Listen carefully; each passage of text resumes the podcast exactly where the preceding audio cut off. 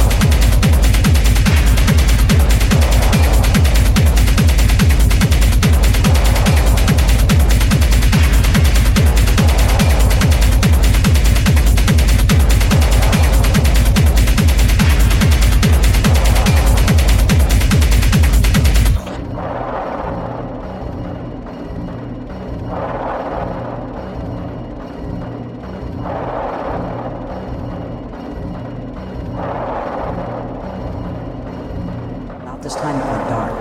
I believed it was God's presence there to illuminate it so I could see. But then he withdrew his light and resumed its normal state, of absolute pitch black darkness. You cannot see the hand behind the darkness. While I was taken out of this prison cell, I was placed over next to this large, raging pit of fire that was actually about a mile across, with flames raging high from this open cavern. And this is where I could first see. There were thousands of people inside this pit screaming and groaning. It was so horrendous to see a person on fire. They just looked like skeletons. And the screams were so loud and deafening, you want to get away from the screams. Now, I understood I was for years. I descended the river, I ascended my life, and I understood there were different levels of torment and degrees of punishment. But there is no comfortable level of any area is far far worse than the. I want to talk to a person.